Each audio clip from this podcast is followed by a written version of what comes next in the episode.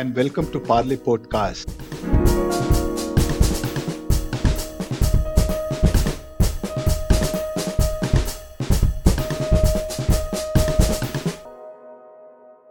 I'm R. Prasad, Science Editor of The Hindu, and I have with me today Dr. Gautam Menon, Professor of Physics and Biology at Ashoka University, and Dr. Giridhara Babu, epidemiologist at the Public Health Commission of India. This week's discussion is about the measures that need to be taken to contain the second wave. A, a surge in cases was first reported in a handful of states in the, the third week of February. And from over 53,000 on March 30, the number of new cases reported daily has been increasing very sharply in many states. What do you think is the reason for this, uh, Dr. Babu?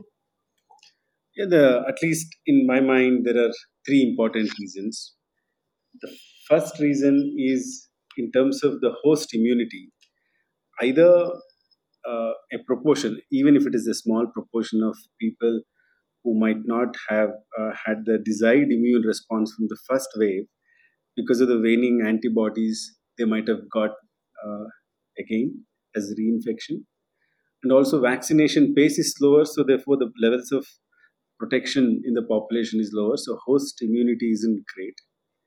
Uh, second, in terms of environment, whatever we are doing is conducive for faster transmission, be it uh, house cinemas or marriages or political rallies. Finally, uh, I do believe that there might be circulation of uh, infectious uh, variants, at least in some parts of the country, which are responsible for the surge. Uh, Dr. Menon, uh, would, do you want to add? Yeah, I can add to that. I think Giri's third reason, which is the nature of the new variants that are now available and seem to be spreading, is really driving the increase in cases. We had a fairly long period between about the middle of September to really the end of January, where cases consistently went down. And that is roughly the period where I think measures that were taken to curb transmission, mask wearing was more or less in place. I mean, there were violations in various areas. If anything, cases grew in the background in more rural India. But I think as far as urban India is concerned, it had pretty much you know, run its full sort of its, its full course by January. So the only thing that can account for this very, very sudden increase is really the new variants. There are a whole bunch of new variants, the UK variant, the South Africa variant, the Brazil variant, all of which are present at various levels in India.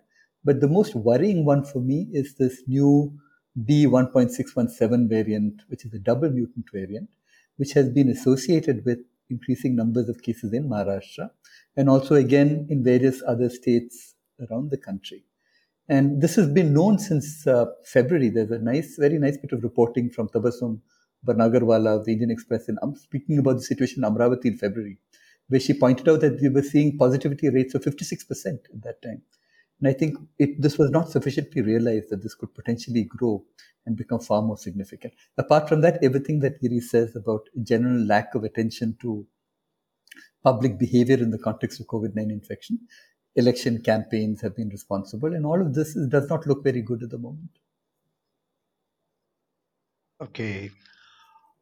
On April 11th, uh, India reported nearly 1 lakh, uh, 1.7 lakh cases, the highest in the world. Uh, but the number of tests carried out in the country has also been increasing. So, uh, is it uh, the, the, the, increased testing the reason why we, we are now seeing more number of cases being reported? Is there is that a possibility, Dr. Menon? In my opinion, no. The number of daily tests that we're doing now, if you take a seven day average, it's about 12 lakhs. It's only about one to two lakhs more than what we were doing during the peak of the last wave. So testing has not changed that much. Now that we're getting roughly 60,000 extra cases per day compared to the previous peak, an extra 1 lakh testing here and there really isn't going to make much of a difference. The other thing is, if you look at test positivity, if you look at Maharashtra's test positivity around 28%, probably in excess of 30% in Pune, we're certainly not testing enough anywhere because these are numbers that should be below the level of 5%, ideally across the country. But that is not true. These numbers are spiraling. So we're certainly nowhere near the amount of testing we need to be doing. And increased testing is very, very unlikely to be the reason for more cases being reported. Dr. Babu? Would you like Yeah, to add? I I agree with Gautam. So uh, definitely, uh, if there's anything, we need more number of tests rather than that being the reason for uh, higher transmission. Uh, especially the kind of tests that we do in some of the tests, that's also important. Overall, some states haven't tested well. That is the main problem. Within that, what kind of test are they doing and when are they doing? That's also important. I think on both counts, uh, we are only uh, probably underperforming rather than what is expected. If you, if both of you feel so, by how much do you think the number of tests per day the, has to be increased the, to bring down to hammer down the test positivity rate? Dr. Babu? Yeah, so uh, on uh, I mean, just a rule of thumb: whenever you have uh, uh, the number of cases, uh, then you compare it with case to infection ratio. Um, my best guess is somewhere between one is to ten to one is to twenty, uh, the case to infection ratio, which means that for every case reported, we are probably missing ten infections. In an ideal world, you would want all those ten infections to be uh, picked up but it's very unlikely because most of them are asymptomatic. So, at least by five times is something desirable when the surge is going on, at least in the districts where the surge is going on. That would be a, a rough rule of thumb. But I wouldn't say that's, uh, that's what we should be approximating to a national level or a state level. Yes, I would agree with that. I mean, I would. Uh, I think currently, if you sort of look at it in percentage terms, you're probably testing about 0.7 to 0.8 percent of our population every day. We should at least be testing around five times that much. But here's here's another point that I want to make, and I want to stress that uh, even though the RAT tests are less sensitive and there are concerns about whether it's managing to pick up enough cases, the work that we have done suggests that the real issue is that you should be testing much more. And what test you use is probably secondary to that question. If you can test at the level of 3% of your, to 4% of the population every day, even with a not so good test such as an RAT test, you are still guaranteed to sort of hold the epidemic back in check as much as possible. That's another question. Again, this relates to what Giri had said about what you test with and how you test is also as, is as important as how as as you know the um, quantum of testing. Yeah, uh, I might just want to add there. I think uh, the rapid antigen test is not completely as bad as it is made out to be. Uh, in our data in Karnataka State Sero Survey, what we looked at was if there is a symptomatic person and if you do rapid antigen test, it's actually uh, really good in terms of sensitivity and the specificity. The problem is if you use the rapid antigen test in an asymptomatic person. So, based on the results, uh, the guidelines which were formed in the government of Karnataka was that if there is a symptomatic person, you can use rapid antigen test, but for all asymptomatic persons, RT-PCR is the test of choice. Okay. Uh, Dr. Menon, uh, when do you think uh, the second wave is likely to see a peak? And when we see such a peak, what do you think will be the number of daily cases recorded? Because even now we are recording 1.7 uh, lakh cases. So at the peak, what do you think will be the number? That is very hard to say, mainly because there is information there that we don't really know. I mean, to, in order to be able to model this, you have to know what is the significance of reinfection, what is the level of immune escape that is happening.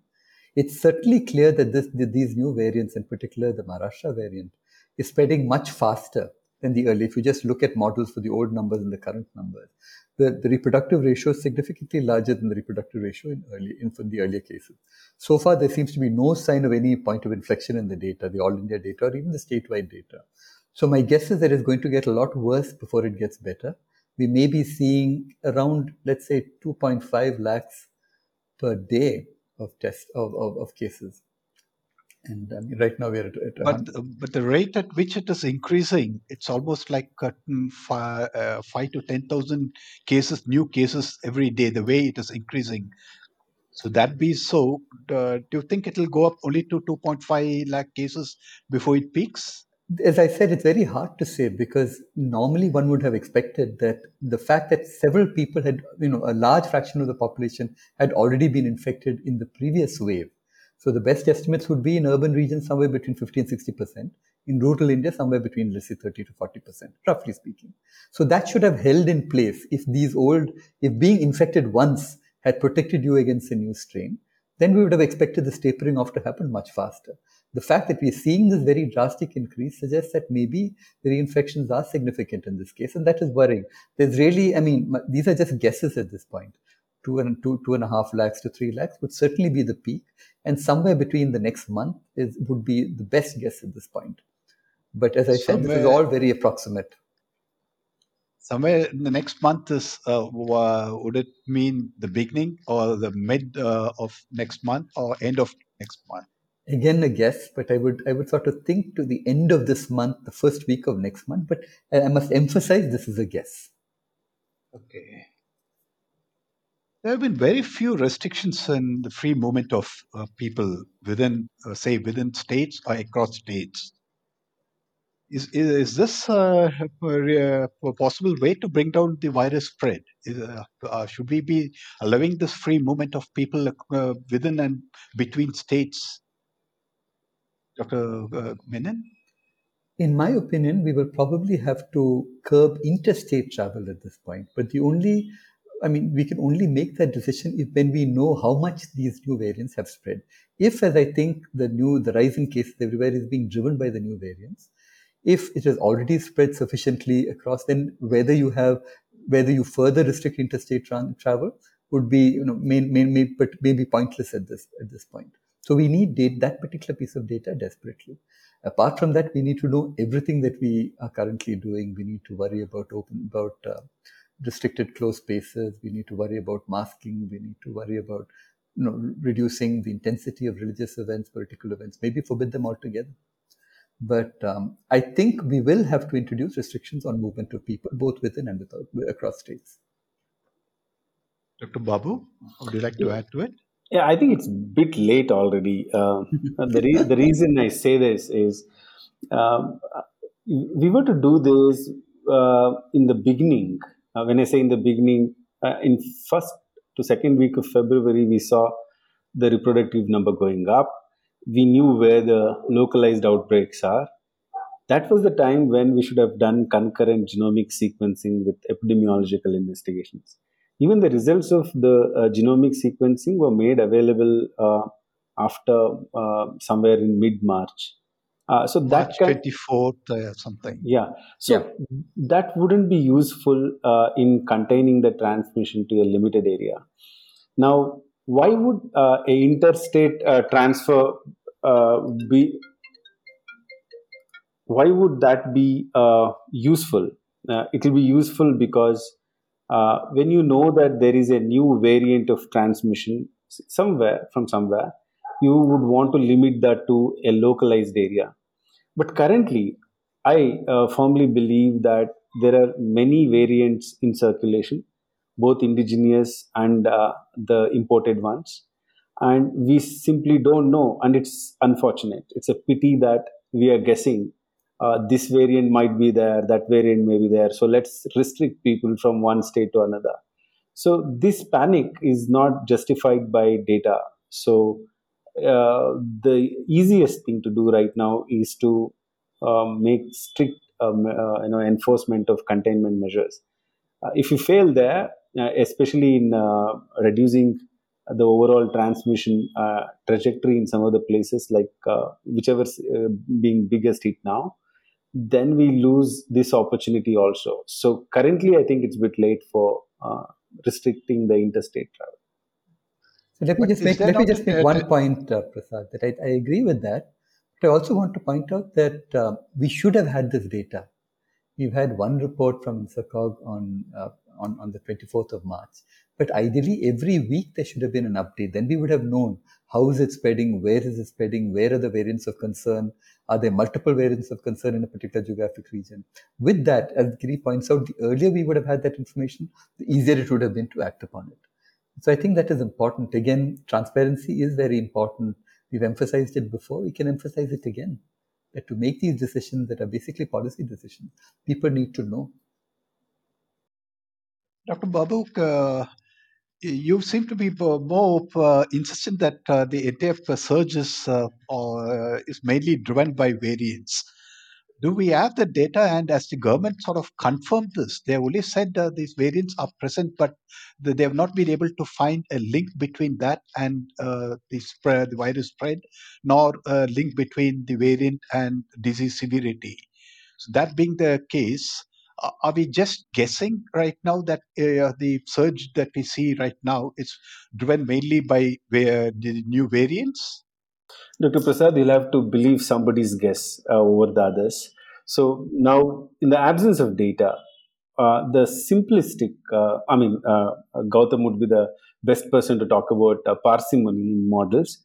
The simple the model, the fewer the assumptions, the better is the sort of uh, you know inference in terms of any applicability to the current pandemic situation.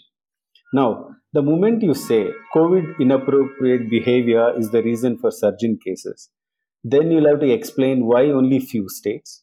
And then you say, no, maybe there are people, uh, the proportion of people who don't wear mask is higher.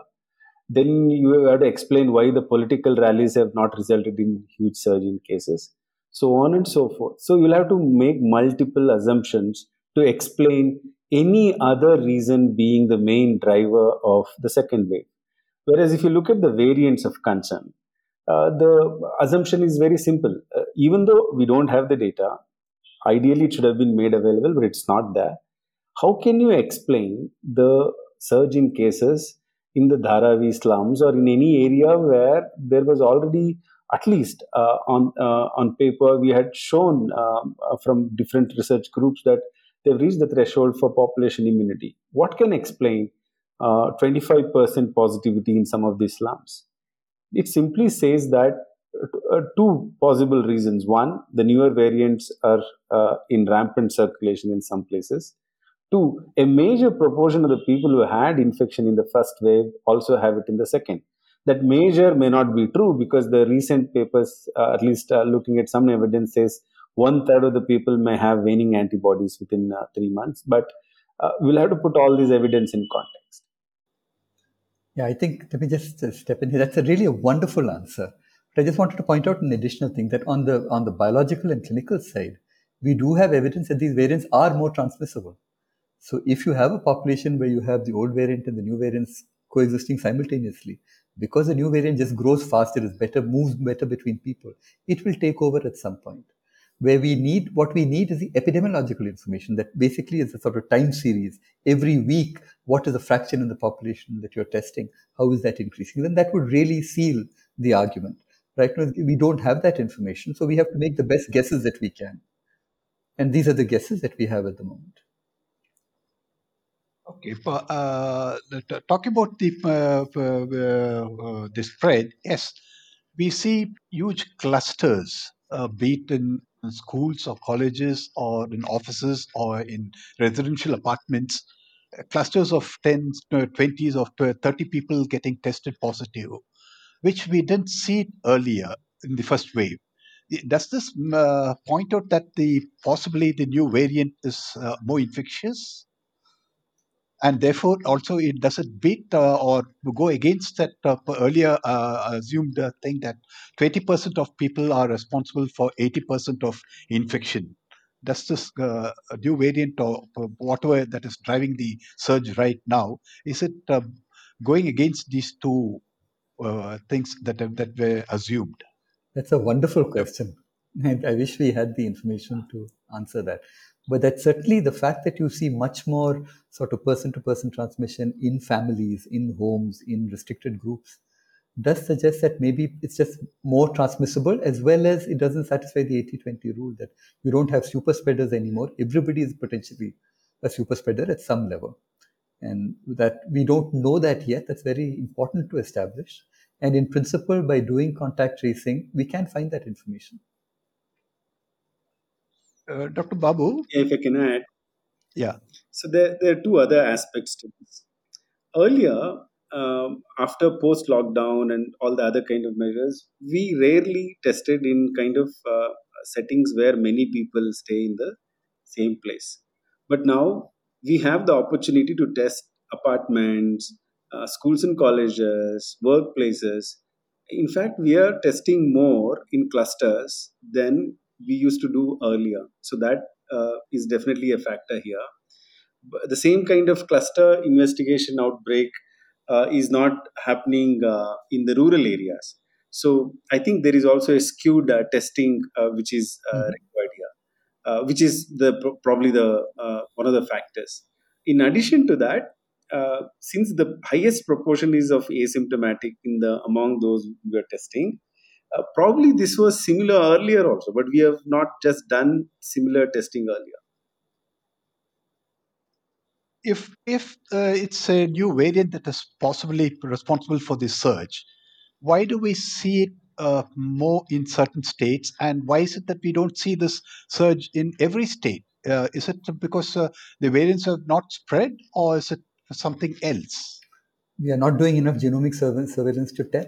That would be the basic answer. That even now, between how, how much has Maharashtra changed between March 24th and today, we don't know. We know that this that the variant in Maharashtra has spread to at least, I think, probably at least 10 states or so. But how those numbers have changed and how much of the spike in cases responsible to that variant, we don't know. So all of this is information that we need. We just don't know at this point. Are we groping in the dark? Uh, probably, uh, I mean, uh, that may not be the correct description. I would, I would, I would rather say, um, in the places where you try to find more, you will get some evidence.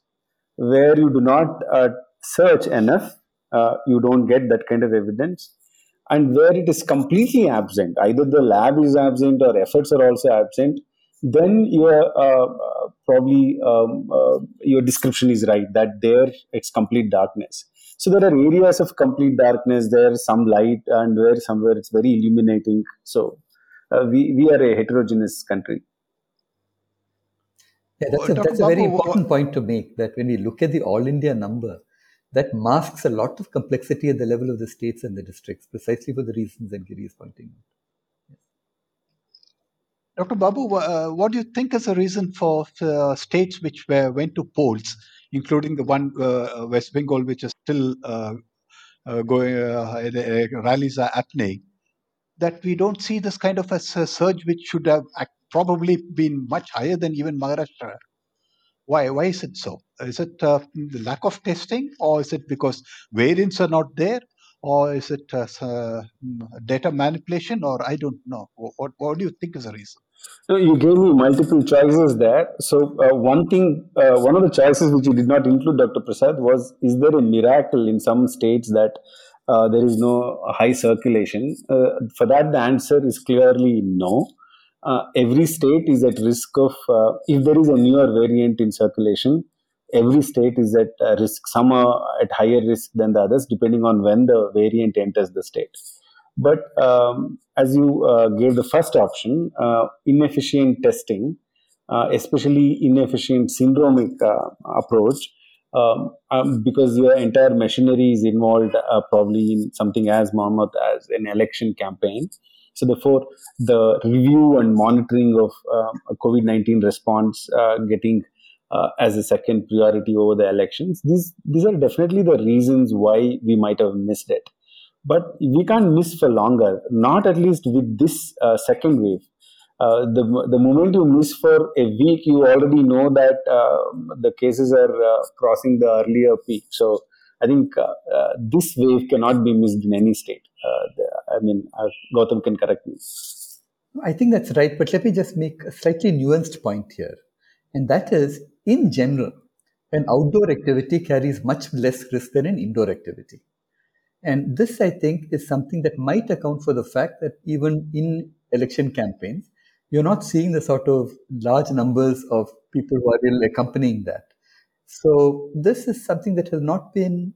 This point has been made at various point, at various places, but that may be something that is significant. In general, what you do outside in, in open in open air carries much less risk than being in an enclosed space.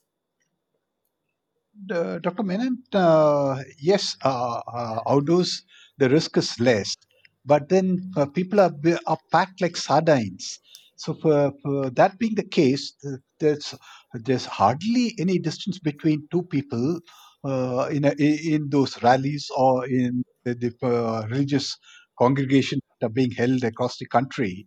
That being the case, and and uh, add to it, people aren't wearing masks. So these uh, uh, conditions are they not conducive for the virus to spread, even though it is held out, outdoors? From a modeling point of view, the answer isn't very clear.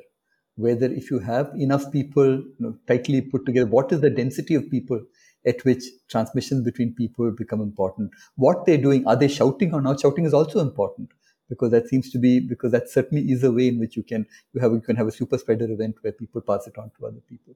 So I'm just making a general qualitative point, not a quantitative point. It may depend upon the nature of the rally, how many people were there, were there super spreaders or not in that rally.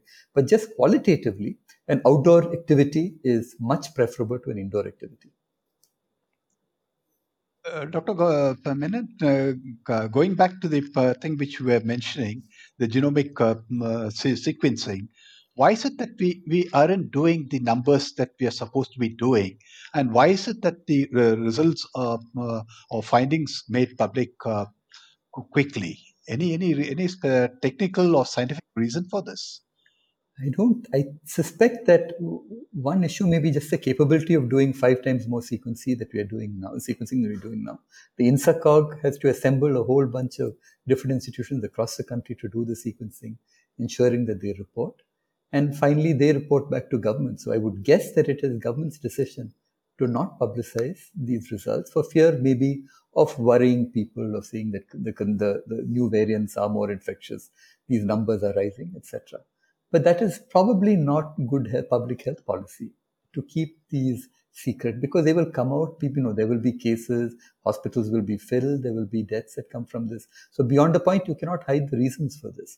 So it's far better, I think, for government to be transparent in these, to put this information up, just as countries in the West do, of which are the variants, how are they circulating, how are they increasing, what's happening in different states. Only in, if there is transparency can people understand why measures have to be taken and why measures are important now as opposed to say in December or early January. Last year, May 24th, we went into a national lockdown when the number of cases were far less than even 5,000.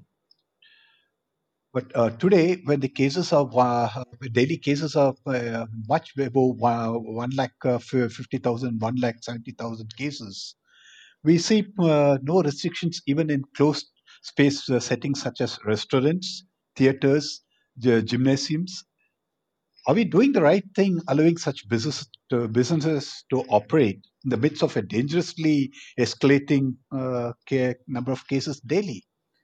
Dr. Menon? In my opinion, no. And this is a mistake. I mean, we know that the virus is transmitted efficiently in closed, badly ventilated surroundings. So anything that constitutes a closed, badly ventilated surrounding is something where you should not allow people to gather. And but let me just point out the other thing. What we have not done is to emphasize, to encourage people to go outdoors. All our messaging has been negative so far. Do not do this, do not do that, do not do something else, do not do this. And this, I think, psychologically is a mistake because unless people understand, have a sort of framework of behavior in which they can operate, you are, if you only tell them that they cannot do things and they, become, and especially over a long period of time, it becomes hard to take, for them to take decisions and then they will finally throw caution to the winds. So I think psychologists, people who work in public health, people who study ventilation open air, people, epidemiologists who study how transmission happens in such situations should intensely sit together and try to discuss this problem and see can we alter the messaging a little bit? Can we facilitate people going outside at low densities, not at high densities, in the open air, and thereby ensure that good COVID protocols are followed otherwise? But you do need to give people some outlet somewhere. And I think this has not been sufficiently discussed and it needs to be done. I'd be very interested in knowing what Giri has to say about this. Dr. Babu? Yeah. So, uh, in terms of how we manage the first wave uh, and second wave, the strategy has definitely uh, evolved, matured. Uh, the reason I say that is uh, we have very refined uh, and better treatment protocols now. Uh, we also know uh, whether what proportion of uh, people require oxygenation versus ventilation support in terms of mechanical ventilation.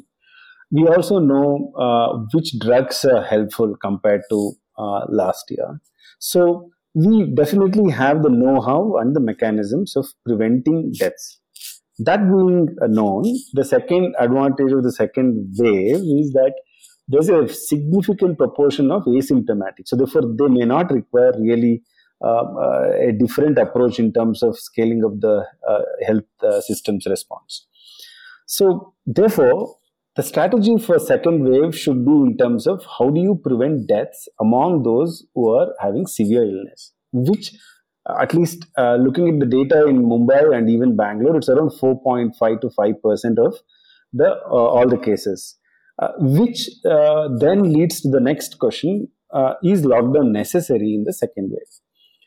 In the first wave, the reason for lockdown was mostly health system preparedness and also to reduce the speed of transmission currently with at least five states uh, the reproductive number effective reproductive number being above 2 and in up bihar it's nearly 3 uh, I don't know uh, how we can uh, decrease it uh, at this stage by imposing a national lockdown. So therefore, uh, reducing the speed is out of the question. Already, the speed is at uh, probably at its highest in some states. And in terms of health system response, I don't think in few weeks we'll be able to change drastically in states which have not addressed it last year. Uh, to give you an example, uh, I think Tamil Nadu and Karnataka stepped up oxygenation uh, facilities in the government facilities during the first wave. Now, all of them will be put to use in the second wave. So, there was this breathing time in between um, uh, to um, ensure that people breathe properly in the second wave. So, uh, if you have used it, you don't need a lockdown. I believe that few states might require lockdown when the health system is unable to cope up with the kind of mortality uh, that we might see in few states. Otherwise, national lockdown for the second wave uh, is is definitely uh, uh not uh, necessary according to me. Yeah, no, I agree with that. I agree completely with that. No, I was not meaning uh, whether a national or state or national lockdown uh, is required. I, I, was trying to uh, point out, like when we went into a lockdown last year around the same time, now even uh, closed uh, space settings like theaters and uh, uh, gymnasiums are allowed, restaurants are allowed to function. That is where I see it a complete contrast. Where that is, it's it's completely free for all businesses to operate do you think it, it makes uh, mm, scientific and public health sense to at least restrict or stop uh, these kind of settings to uh, from operating? Yes, uh, Dr. Gautam's uh, point that probably restaurants people could be allowed to eat out or outside, not inside inside a building, probably in an open space. But in a closed settings, should we be doing this? I think there's more than science. Uh, these decisions are made based on how much power and influence each of these sectors have. uh, to give you an example, uh, in Karnataka state, uh, there was a rule to say 50% of attendance is uh, mandatory in, in uh, cinema theaters. so all the movie actors the next day met the chief minister and there was immediate reversal where 100% was allowed for a week. Uh, taking cue from this, uh, people from other sectors also got the uh, relief. Now, if there is competition of sorts of how much relaxation each sector gets, this is definitely not the way we can uh, win over this uh, virus. So we are giving more reasons for the virus to flourish, and then we say we don't want lockdown. so you can't have both. Yeah, no, I agree with that. And this is really a situation where one should listen to the science the science is now fairly well established. We know what works, we know what doesn't work. We refer to the way our treatment protocols have changed since last year. But apart from that, we know what is the nature of ventilation, surroundings, interactions, masking, how all of these interact together. We know much more than we did last year. And so, certainly, this is something that should really be led by the science and not by the politics. And it's important for the politics to take a back seat and say, what is the scientific advice? How can we ensure that that scientific advice is implemented? Dr. Babu, do you think uh, we should at least go back to uh, working from home wherever possible? Wherever possible, let me insist on that. And virtual classrooms. And similarly, uh, reduce or restrict or I, uh, uh, whatever the public transport system. I know the, the poor people rely on public transport system for transport. So uh, it'll any any restrictions on that would uh, uh, affect, them the most. But is there a solution? Is there a way out to meet, meet this? I think work from home option, whenever and wherever it is feasible, I think should be the way ahead uh, for managing not just COVID 19 response, but also in terms of uh, reducing the uh, pollution and several uh, traffic congestion related issues. That's a good thing to do uh, wherever possible. But when you look at online classes and using public transport, limiting it, uh, the worst hit are people from poor socioeconomic status. Uh, till now we don't have the data in terms of sero uh, prevalence in children. What kind of vaccines are effective in them? What is the severity of the illness in children? How are we going to manage uh, schooling and their uh, learning capabilities with one year not in school what kind of mental health issues have they got there's so much of science that we are ignoring also at the same time so uh, if you have to say an evidence based approach has to be taken we have to take all of these into consideration more than uh, opinions of uh, key important people. Uh, currently, uh, just like the uh, genomic sequencing, uh, the efforts in collecting data with respect to all of this is lacking. At least now, during summer vacation time, we should be able to look at some of these quick, rapid surveys to understand how it can guide the next year. Because you can't shut down schools uh, forever, right? I mean, there will be multiple waves of uh, this uh, um, uh virus. So, uh, should we keep close uh, closing down the schools all the time? So, but I agree, you have to close down all closed spaces. Uh, you should uh, prevent all super spreader events from happening. But we have to take a very balanced approach uh, in terms of what is the risk for the each age groups and what can we do uh, in terms of each settings. Yes that's a very good point. I mean we sort of tend to ignore the psychological consequences of children being out of school for long especially young children at a point where they need social interaction with their peers but again sort of to go back to what i said i think even with your your point about public transport that i think what is key is really understanding the nature of ventilation it's not clear that a bus with 50% occupancy, well ventilated without air conditioning, is a significantly worse option than just allowing people to walk around on the road. And so this is where I think some science and engineering of that looks into this question might can can be used to say that look, we will not shut down public transport, but we will restrict public transport appropriately. We will increase the number of buses and make sure we don't have AC buses, but ensure ventilation in them, and not have the full bus load people close up to each other, but a reduced number there may be, I think there is space in here to find out what is optimal, both from a social point of view as well as from an epidemiological point of view. I agree with you, Dr. Menon. But is it uh, really feasible to control crowd in a in a bus? Because so that this is a sort of you know, policing slash governance issue. I don't see why it is not possible, and I think this is why communication is also important where you can say that look the, the fact that we have opened up public transportation for the use it comes with certain restrictions and these restrictions are important if cases will rise these restrictions will have to be reimposed again i think if people understand the trade-off that a certain type of behavior leads to a certain type of better outcome versus something else it may be a little easier to put this point across. I agree that it's not easy. It's not easy at all, but I think people will have to understand the nature of the trade offs that have to be made. Now that the uh, second wave is f- uh, truly on, our state really equipped to uh, carry out contact tracing and isolate those people who have been found positive in institutional facilities. Dr. Uh, this is Giri's uh, question. Babu?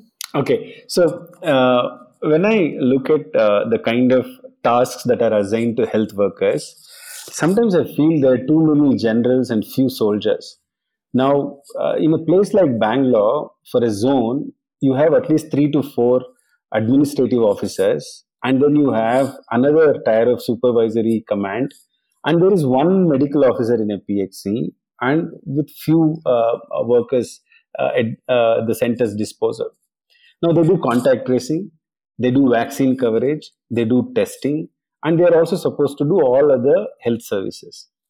Now you say, okay, 10 is not enough, you do 20 contacts for each case. Then you revise the target for testing and they say you should do more. And um, uh, thanks to the technology, uh, something goes wrong, then they end up uh, making these entries till midnight uh, for vaccination coverage. Next day morning, again, they're expected to do all this. It is simply not possible. And also in urban areas, there's not enough manpower at all, whether in terms of contact tracing or anything. Uh, the last year was the time when people from other departments were involved, but now nobody is there. It is just few health workers, no additional manpower granted. We have not used the opportunity to step up the preparedness in terms of uh, doing re- uh, some decent work in health uh, and disease surveillance uh, manpower uh, uh, shortages have not been addressed, resources have not been addressed, but we want the same people to be uh, tackling the second wave, which is more infectious. I think uh, we need to have a complete uh, a relook at the way the health manpower uh, is managed in this country.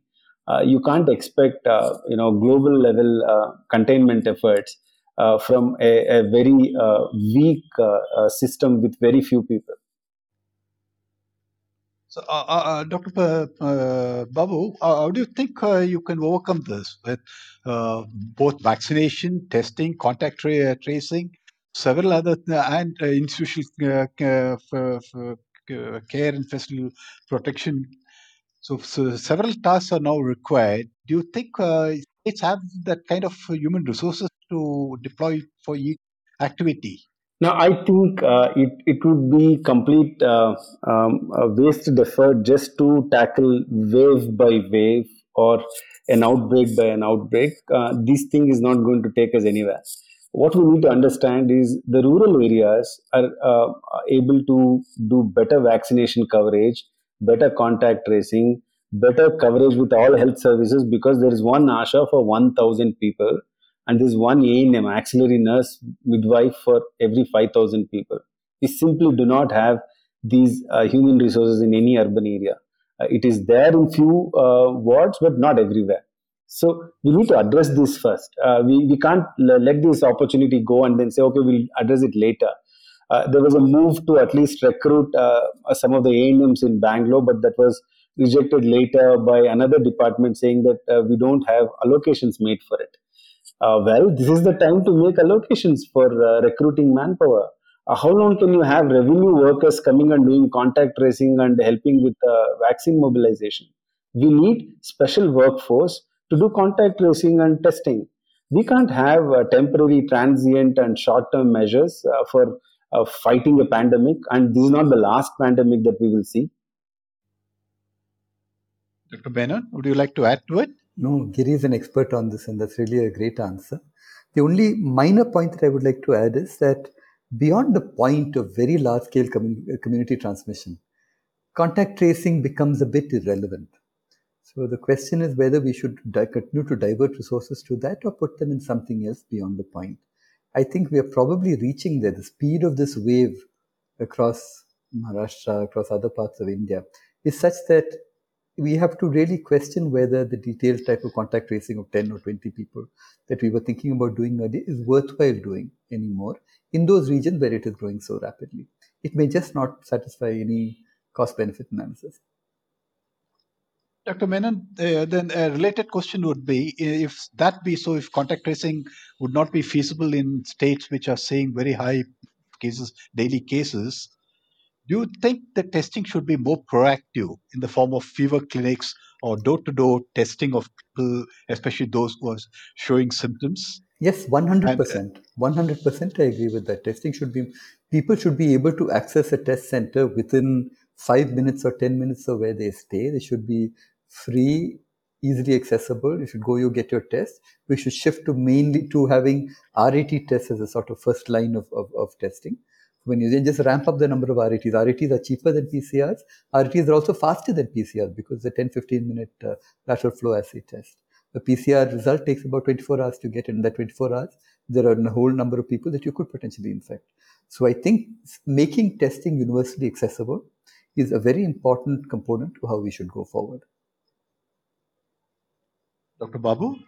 Uh, testing is just a uh, minor part of uh, comprehensive primary healthcare services. Um, and uh, as I said before, uh, even in the earlier question, what we need is accessible health services to every person, especially the urban poor and the people who are in remote rural areas. Once we address uh, this core issue, how primary healthcare services are strengthened for these vulnerable population, testing is uh, automatically included as part of this package because uh, it's not just uh, infectious diseases but also non-communicable diseases also other health promotion services that can be part of um, uh, integrating the comprehensive healthcare services. In this regard i think the health and wellness centers which have been established can be strengthened uh, more so in the urban areas. And we should use uh, this pandemic uh, as as the right time frame uh, in terms of uh, strengthening those uh, health uh, and wellness centers. Otherwise, we'll miss uh, one more opportunity, and then we'll be listing the same issues when the next wave is is around the corner. Dr. Babu, what do you think is the reason? Is it fatigue or complacency that people aren't wearing mask or uh, adhering to any kind of COVID appropriate behavior in almost any state? You don't see this happening, at, at least not to the levels that you would expect, especially when cases are surging the way it is surging. Um, I feel this is mostly uh, sort of psychological that people were wearing it when they were made to wear, and the moment they think they've won against it, uh, like after the graduation, you throw the hat. Uh, now people are celebrating by throwing the mask. it's unfortunate, uh, and when you tell people uh, that this is the right thing to do, um, uh, not that uh, they don't know. So then it will become an accessory either for the neck or for the chin or somewhere around the face, but not where it is supposed to cover.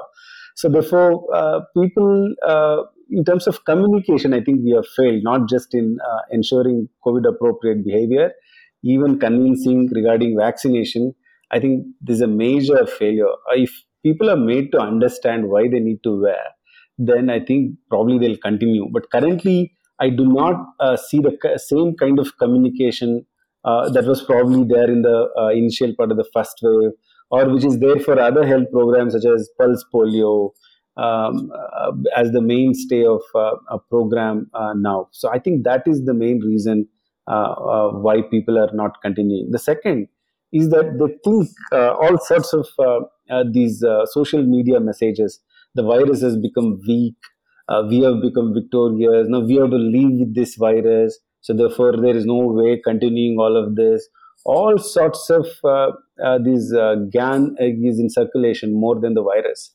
So unless we counter that in a more effective manner, these things are going to continue. And no state is exceptional here. Everybody in almost every state uh, is uh, not following properly at some point of time. So we need to change this uh, altogether. Yeah, let me just add to that by, by pointing out that in a sense, this has been a long time. It's been a, it's been a whole year. So I can understand the level of fatigue that has crept into some part of the population. And when it sort of looks as though it's going to get even worse, it's going to be prolonged, there is no end in sight, there may be multiple waves. There's a certain amount of, of, of sort of psychological pressure that comes with that, and this feeling that, look, no, I'm just going to do what I want. I'm not going to worry about these things. The other thing is that normally campaigns, these sorts of campaigns work often because children tell parents and elders to behave in a particular way. For example, the, the, the fireworks, the anti-fireworks campaign in Delhi really succeeded because young children in schools decided that they would do this and then they went back and told the parents that we don't want Diwali crackers, loud crackers and, and lots of them this particular time. Because that schooling component has been absent, this sort of feedback that could in principle have maintained COVID appropriate behavior and masking is absent. So I think that's been another thing that has been missing. in this case, quite apart from the fatigue, and also the issues, the WhatsApp issues that Giri was referring to. If, uh, our states are you really prepared to handle the uh, potentially uh, huge inflow of patients uh, uh, to hospitals? Do we do, are they prepared to are they have they done sufficient measures to increase the bed capacity, including states like Maharashtra, because uh, Maharashtra is running short of beds already, and the cases are still increasing.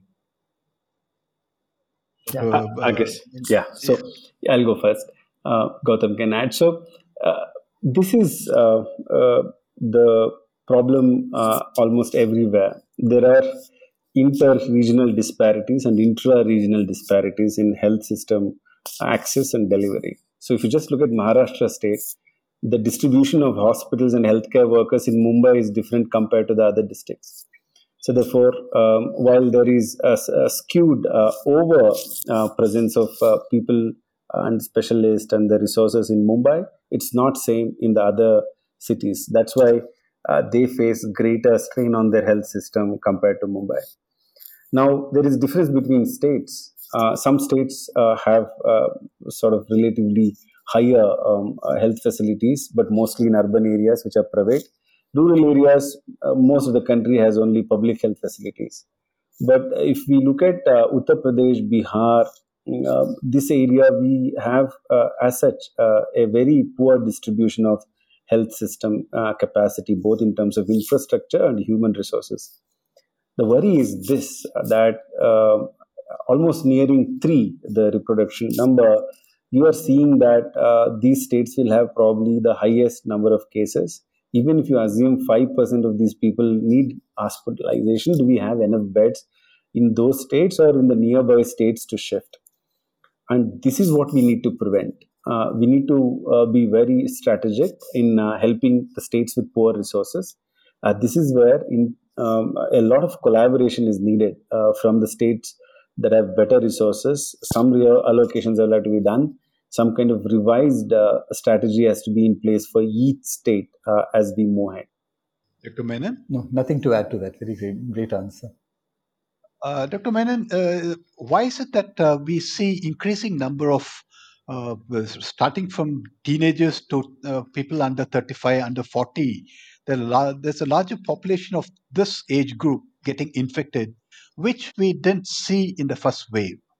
Is it because they are they are um, they are going out uh, uh, more frequently than the elderly people, or is it something else that the variant with the, connected with the variant? I think that's been the experience with other waves in other countries that the first wave hits the elderly people, the second wave hits the younger people. So I don't think that that's, that's very different from our situation. But I'm not 100% sure that the numbers are uh, sort of completely in yet. We don't, so everybody's getting infected, even, you know, sort of the numbers are going up so fast that it reflects a broad-based increase. Whether the fraction of, let's say, 15 to 30s or 15 to 40s in that is, is increasing at a larger rate than the fractions in the other population brackets is something I'm not completely sure about. All we have is anecdotal information. It would be nice if there was some more, uh, some more rigorous numbers available on this. But in general, the sort of the fact that the second wave tends to take the, the sort of middle-aged to young population more with it than the first wave is known from other countries' experiences. Yeah, I think uh, it's a uh, a combination of both. Uh, th- there is a great uh, amount of uh, free movement across children with their parents who go to workplace or children going to the schools, and there is greater uh, risk of transmission. Um, from the data that I have seen in Bangalore, at least around 13 to 13 percent is what between less than uh, 10 years and uh, around 10% uh, till 20 years. I think this was not there earlier to this extent. So it is slowly expanding. And we should remember the virus will find people who are uninfected. Uh, so whether the new strain or the old strain, uh, it will find who is susceptible. So therefore, if somebody is not infected already, they are at higher risk of getting the transmission. Dr. Menon, India crossed the, crossed the different milestones in terms of vaccinations. and uh, recently crossed the 100 million a, a couple of days back. But then we have vaccinated just about 6.5% of the population, whereas uh, Israel has crossed uh, 60% and UK is close to 50%. So, what could be done to increase the vaccine uptake? Is there vaccine hesitancy that we really see? Is that the reason, or is it something else? So, Giri may be able to answer this better, but I think the initial period of vaccine hesitancy has now decreased. I think there are now people, more takers of vaccines than vaccines are available. And as you point out, there are genuine vaccine shortages in multiple states which are seeing a huge uptick in cases. Question of vaccine seems to be fairly complicated because even supply, there are many questions around that. Will will SII be able to provide the number of vaccines that it had promised earlier? How will these be divided between Indian and, and non-Indian recipients? No, uh, there can be many other problems, but vaccine hesitancy is least of the problem India has, whether it is COVID 19 vaccine or any other vaccine. It's a convenient term uh, we have coined for a, a, complicated list of problems, which include lack of micro planning, lack of mobilization, lack of better communication, a lack of uh, lack of a vaccination policy for uh, how to go about in different uh, phases, and most importantly, in every vaccination campaign, we have had a separate plan for uh, social mobilization of the minorities. We don't have that yet. So uh, it's it's incomplete uh, preparation uh, and uh, the speed at which it is being expanded without these important aspects being covered. now, the, I know more people who are waiting to get vaccinated than who say that we have doubts about vaccine. And a simple thing like vaccine prevents the death uh, this is not communicated uh, uh, well, um, where people thinking that after vaccine, how can I get COVID nineteen? you know, tested positive.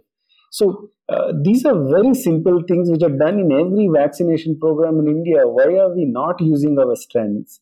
Um, what has happened that uh, we should start everything new in terms of learning for uh, scaling up this vaccination? Uh, how do you uh, cater supply and demand uh, in a staggered manner? We have done this for other vaccination campaigns. So I don't think vaccine hesitancy is an issue at all in India. Okay. Co- contrary to claims made by the private sector that uh, if allowed, they would uh, exponentially increase the number of vaccines given out each day. But when you see today, they hardly make up the, the in the private facilities, private hospitals. They hardly uh, uh make up for 10% of the sessions held uh, across the country. Why is what is the reason for this, and how can this be scaled up such that that the number of vaccines delivered each day goes up uh, sharply, if not exponentially? Should I go first? yeah. Yeah. So. Uh, for uh, nearly four five decades now, uh, it is the public health sector which is the main player in vaccination programs. So, if we are expecting the private uh, uh health system will outsmart the public health system in coverage of vaccine just for COVID 19, uh, that's a wrong assumption uh, to begin with. private health system has a definite definitive and a clearly uh, you know identified uh, population who would want to receive vaccines from. Uh, but now even that is changing, both in terms of uh, COVID nineteen care and vaccination. There are government health facilities which are saying for the first time we are seeing rich people coming to government hospitals. So uh, even now, I can uh, on record say that the kind of cold chain system in the government system is far superior uh, even for something as simple as oral polio vaccine, which has the vaccine vial monitor to show the cold chain status. Uh, that will be in perfect healthy condition in all the public health facilities or most of it. But if you go randomly to uh, most private health facilities, this VVM is not monitored well. So it's not their strength. And to expect that uh, suddenly uh, it will be their strength uh, will be a difficult thing to take care of. But if there are more vaccines, and people want to pay for uh, these vaccines, then the public health system cannot cater to it. That's where the strength of private health system is. So I think we need to recognize strengths of each system and see who is the target population for those systems and uh, work out mechanisms around it. Yeah, that's a, yeah, no, that's a, a, great answer. I just wanted to add to the point that uh, Giri made about the fact that the quality of the public health centers that have been arranged for the COVID 19 vaccination are actually extremely good. And this has been my experience with both my own experience as well as experiences of my friends in Tamil, in Tamil Nadu in general. And that I think has really been a shift away from what it was in the past, where you would tend to not go to government facilities because you felt you were treated better and you had sort of, it was sort of cleaner and overall a better experience in a private health facility. Somehow that doesn't seem to be the case. I think government facilities are leading the the charge here in providing high quality in this particular area at the moment. And I think that's a great positive for the long term. Giri, what would you say to that? Is that your opinion too? No, absolutely. I think uh, um, even in terms of uh, the quality uh, parameters, uh, uh, recently NABH accreditation of uh, health system is a welcome move. I think quality has to improve in the public health system, and COVID nineteen has been one such an opportunity where public health response has been better. Unlike uh, the US, which pumped in billions of dollars into each pharmaceutical company well before even the trial could begin under the Operation Warp Speed, India did not do it.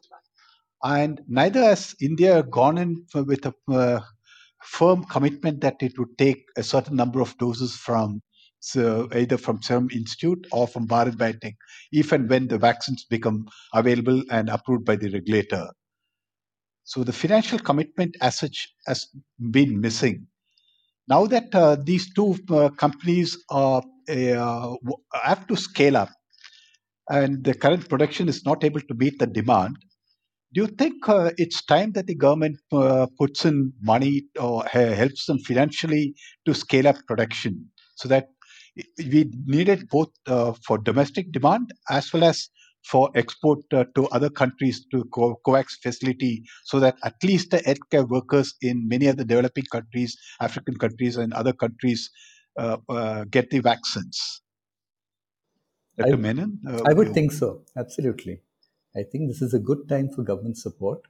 I think the vaccine industry in India, with SI leading it, is a strong industry. And this is a point where we where we do, where, where every country in the world needs vaccines. This is a role that we have. We need vaccines in our own country in large numbers.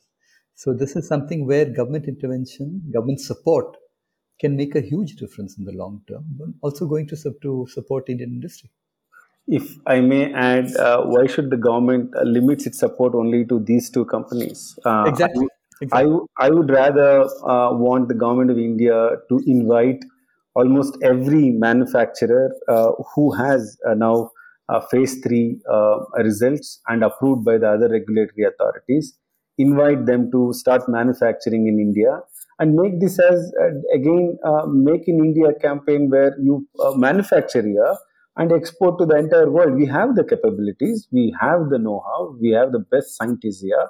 So, uh, why not use this as an opportunity? Why only limit only to these two companies? Yes. Absolutely. Can I have a related question uh, to Dr. Babu? We at the public health, uh, for, for public sector uh, facilities manufacturing vaccines, which uh, which were uh, shut down for various reasons. Do you think this pandemic and this shortage of vaccines is a wake up call that, uh, considering that we have a immunization program for children, various several vaccines, and the COVID 19 vaccine probably would be required uh, year, every year or uh, once in two years, a booster dose or something else. Is it time for the government to uh, either um, start, use the existing uh, facilities or to build new uh, facilities, public uh, mm, public sector facilities for vaccine manufacturing? No, I think it's a combination of um, having uh, uh, you know uh, independent public health facilities and also more importantly build partnerships with the private industry uh, for all we know uh, uh, the companies in india have done extremely well in providing most affordable vaccines or drugs of the highest quality whenever it mattered, especially in public health emergencies. So I don't think only public health sector will cater to this need. We need more. What we really need is the trust and the collaboration between public and private entities and build this partnership for long term. I mean, these are not like you know just for sup- supply of one uh, do- one set of uh, you know doses for one wave and then maybe i'll shift to another company. Uh, this kind of short term uh, commitments will not help. We need to have a again policy for how do we uh, invite others to come manufacture in india and then how do we scale it up? And how do we take care of global health as a leader? I think this is one opportunity where definitely india is known uh, at least now to uh, as a power with vaccines uh, you know as both as manufacturer and supplier to most poor countries sometimes even as uh, you know uh, a grant and uh, you know even without any money being paid for these vaccines which is a really good thing. But we need to change gears. We need to be a world leader in this if you don't use this opportunity then it's a loss. Yeah i agree with that. This is a great opportunity for india's soft power to manifest itself. And that I think is very important, and we should not neglect this particular opportunity. From a situation of strength where India was considered to be uh, uh, capable of producing vaccines by millions and be able to not just cater to the local demand, but even export to other countries, we are right now struggling for, uh, for to gain access to vaccines there, where there is vaccine shortage in several states, including Maharashtra. How did we reach this state? What happened? And how, how could this be corrected and prevented? Dr. Uh, Gautam? Uh, maybe, maybe Giri should answer that. Okay, I think this is artificial supply constraint. I don't think uh, this is a real problem for India. Now, uh, when we make uh, expansion of the age groups and we would want more and more people to uh, be covered, we should have uh, you know uh, appropriate number of doses in stock. If we don't have, there is going to be some supply chain problems. this is a very simplistic view of how supply and demand has to be met. Uh, for this reason, uh, as we have uh, explained earlier, we need more vaccines, um, more manufacturers to come to India and then use the facilities here to manufacture their vaccines. And that's how you cover not only just uh, the eligible group in India, but also you position as a leader. So, uh, and these positions of uh, getting ahead, being a leader, they're all dynamic. And what we said was India did so well last year. Uh, now uh, the curve is in a different uh, place now, and we have to do a lot of explanation. But very soon, somebody else will have to do the explanation. I think we have to live uh, with these uh, dynamic uh, processes. Regulator has approved Sputnik V vaccine, and Dr. Reddy's lab is expected to import nearly 100 million doses uh, Dr. Babu, do you think uh, the current vaccine shortage will be eased uh, quickly now that uh, uh, Dr. Reddy's lab can import these vaccines? The shortfall, the in terms of supply constraints that India is facing, will be reduced to some extent. Uh, I, I'm not confident whether it will completely take care of the demand in terms of covering the eligible population above 45 years in the uh, manner in which we would want to uh, cover. So I would imagine at least 10 million doses is necessary per day to uh, complete uh, the 30% of the population uh, in the next two months because that's uh, critical in terms of reducing mortality in the next wave, not the current wave after that if we were to expand uh, to other age groups we will definitely require uh, greater supplies but yes this is a welcome step, uh, a step forward. I think the same rationale should be applied for other vaccines as well. Dr. Menon, yes. would you like to add to it? You know, I agree with that. I think this is something that's welcome. It's something that has been asked for for a while. It's also important, as I said earlier, to have a broad base of multiple vaccines because we don't know there's answers to questions like which vaccine might be better against which variant that might either be present now or might be present later. And this may alter our policy in terms of where to send which vaccine at what time. But in general, it will improve the availability of vaccines overall and will strengthen our ability to at least meet the target of 300 million to be vaccinated by August, which is an important target. And for that, numbers of vaccines will have to be, as, as Giri says, about 10 million per day, number of vaccinations. India has also decided to fast track approval of vaccines developed and green-lighted in US, Europe, UK, and Japan.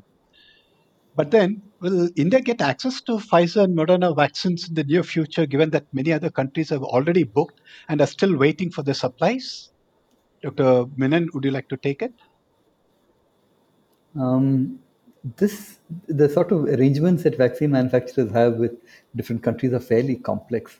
It's not clear how much give they have in terms of their current abilities to sell vaccines, for example, to India. But I think this the impact of this is probably larger. It enables them to be able to manufacture within India, to have a bunch of different arrangements with other Indian manufacturers. So you can do import of bulk, import of finished foreign vaccines, fill and finish in the country. I don't know whether that might make a difference in terms of availability. Dr. Babu, would you like to add to it?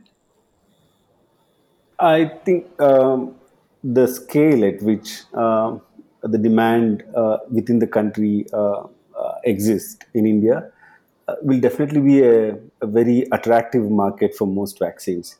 So uh, the vaccine manufacturers have agreements based on their current manufacturing capability. But if Indian manufacturers show interest in partnering with these firms who are uh, having approvals elsewhere, the entire thing will change in terms of uh, India becoming uh, now the ma- vaccine manufacturer for the entire world, not just the country. So I think uh, it's a, it's a great move that other vaccines are welcome here, and uh, there should be more collaborations. I would go one step ahead and then say there should be some something similar to single window clearance where uh, the vaccine manufacturers get access to partner with the uh, manufacturing firms in India, and also government acts as a, a facilitator of these uh, uh arrangements. But considering the high cost of the mRNA vaccines, both Pfizer and Moderna, do you think India can uh, actually afford to pay over $30 per dose and make it uh, available for free or will this lead to a situation where the government procures it and makes it available at high cost, maybe probably the same price uh, that it charges other countries at private healthcare facilities? Dr. Babu, would you like to take it? Yeah, I think um, uh, there are too many assumptions right now in terms of what the pricing will be, what will be the arrangement, and all that. But I'm assured of one thing whichever drug it is, India has been able to regulate the price uh, be- mostly because of economy of scale. Once you manufacture for a larger number of people then the cost will definitely go down. Uh, plus there are also uh, other countries who would require uh, such uh, vaccines from india. So that will uh, allow india to have differential pricing one for export and one for use within. So i feel there is a great scope a great potential for taking the cost uh, as a factor uh, buffered by the demand it, that exists all over the world. Yes, I agree with that. Yeah, I agree with that. I don't. Um, I think we don't know enough about how these deals and how the negotiations will be structured and what the government will want to do. And I think that the size of the Indian market for vaccines is large enough that will certainly be a significant point in any in, in, in, in any negotiation. And already there is differential pricing of various drugs that are available at much more expensive terms in the US versus outside the US by the same manufacturers. So it's not unlikely that we would have an arrangement where the cost of these are not the same cost that would hold in the US, but they're available for cheaper within India. I hope the government negotiates very strongly on these points. It would not be a good system to have very expensive vaccines available only to the very rich or people who can afford it, whereas the bulk of India are not having access to that. So I hope some equity will be worked out in these negotiations. But uh, unlike uh, uh, Serum Institute and Bharat Biotech, which are completely or uh, totally a vaccine manufacturer, manufacturing company. The other companies aren't. Are they, therefore, will do you really expect, even if the technology or even if they start producing, would they be able to produce it in scale at scale? Dr. Menon, would you take? Would you like to answer that? Well, given the approval, can they find someone to tie up with an, an Indian company to tie up with that enables them to manufacture at scale in India, both for internal use and export? I don't know. This is not something that I'm particularly deeply knowledgeable about. So I would imagine that that would be one that, given this current approval for expanding the number of vaccines that are available inside India, there is more that can be worked on that allows more collaboration between Indian manufacturers and foreign companies. Babu? I think there is capacity within India. Uh, if you look at um, the way Sputnik is uh, sort of uh, entering into agreement with five companies for manufacturing within the country, uh, I think the uh, there, there is greater scope even in the existing vaccine manufacturers to have more vaccines uh, to be manufactured in their facilities. Uh, tomorrow, maybe the Serum Institute and Bharat Biotech may also show interest in collaborating with these companies to manufacture vaccines.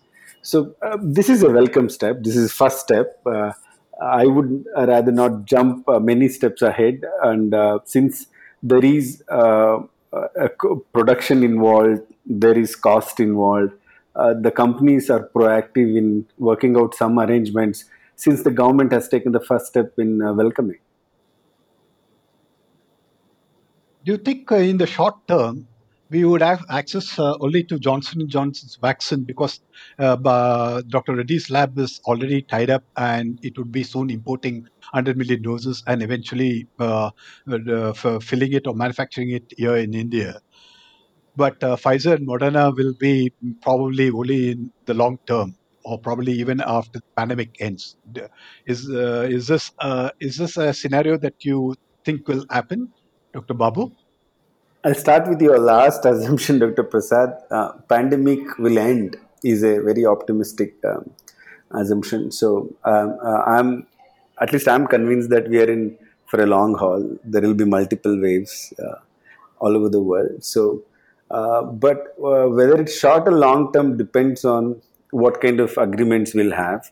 Uh, if there is um, initial period where import of vaccine is allowed, and later on in the there are some mechanisms to uh, manufacture within India. I think then there are two way of addressing the need here. Um, uh, even to a section of people who cannot take other vaccines, the availability of mRNA uh, for that group uh, is is uh, a really first great step. The next step would be to then understand the mechanics between two different kinds of vaccines and what are the effectiveness uh, associated with one dose of uh, A versus uh, the second dose with B, things like that. And with the variants, which vaccines might be better for uh, boosted doses. So, uh, as we are learning about the virus and the transmission, uh, having more vaccines uh, in the basket is always a, a good a good thing to uh, have in the country. Dr. Menon, would you like to add to it? Um, I think it's a little too early to say. We don't know whether Pfizer may reapply for emergency use authorization, which it had earlier withdrawn. Earlier, maybe we could see Moderna entering the market. We don't know yet. Let's see how things evolve in the next few weeks and what level of interest there is in foreign manufacturers and foreign vaccine producers entering the country. So to end it, you would say that there is, uh, Dr. Babu, uh, you're insisting that uh, there is no vaccine hesitancy as such.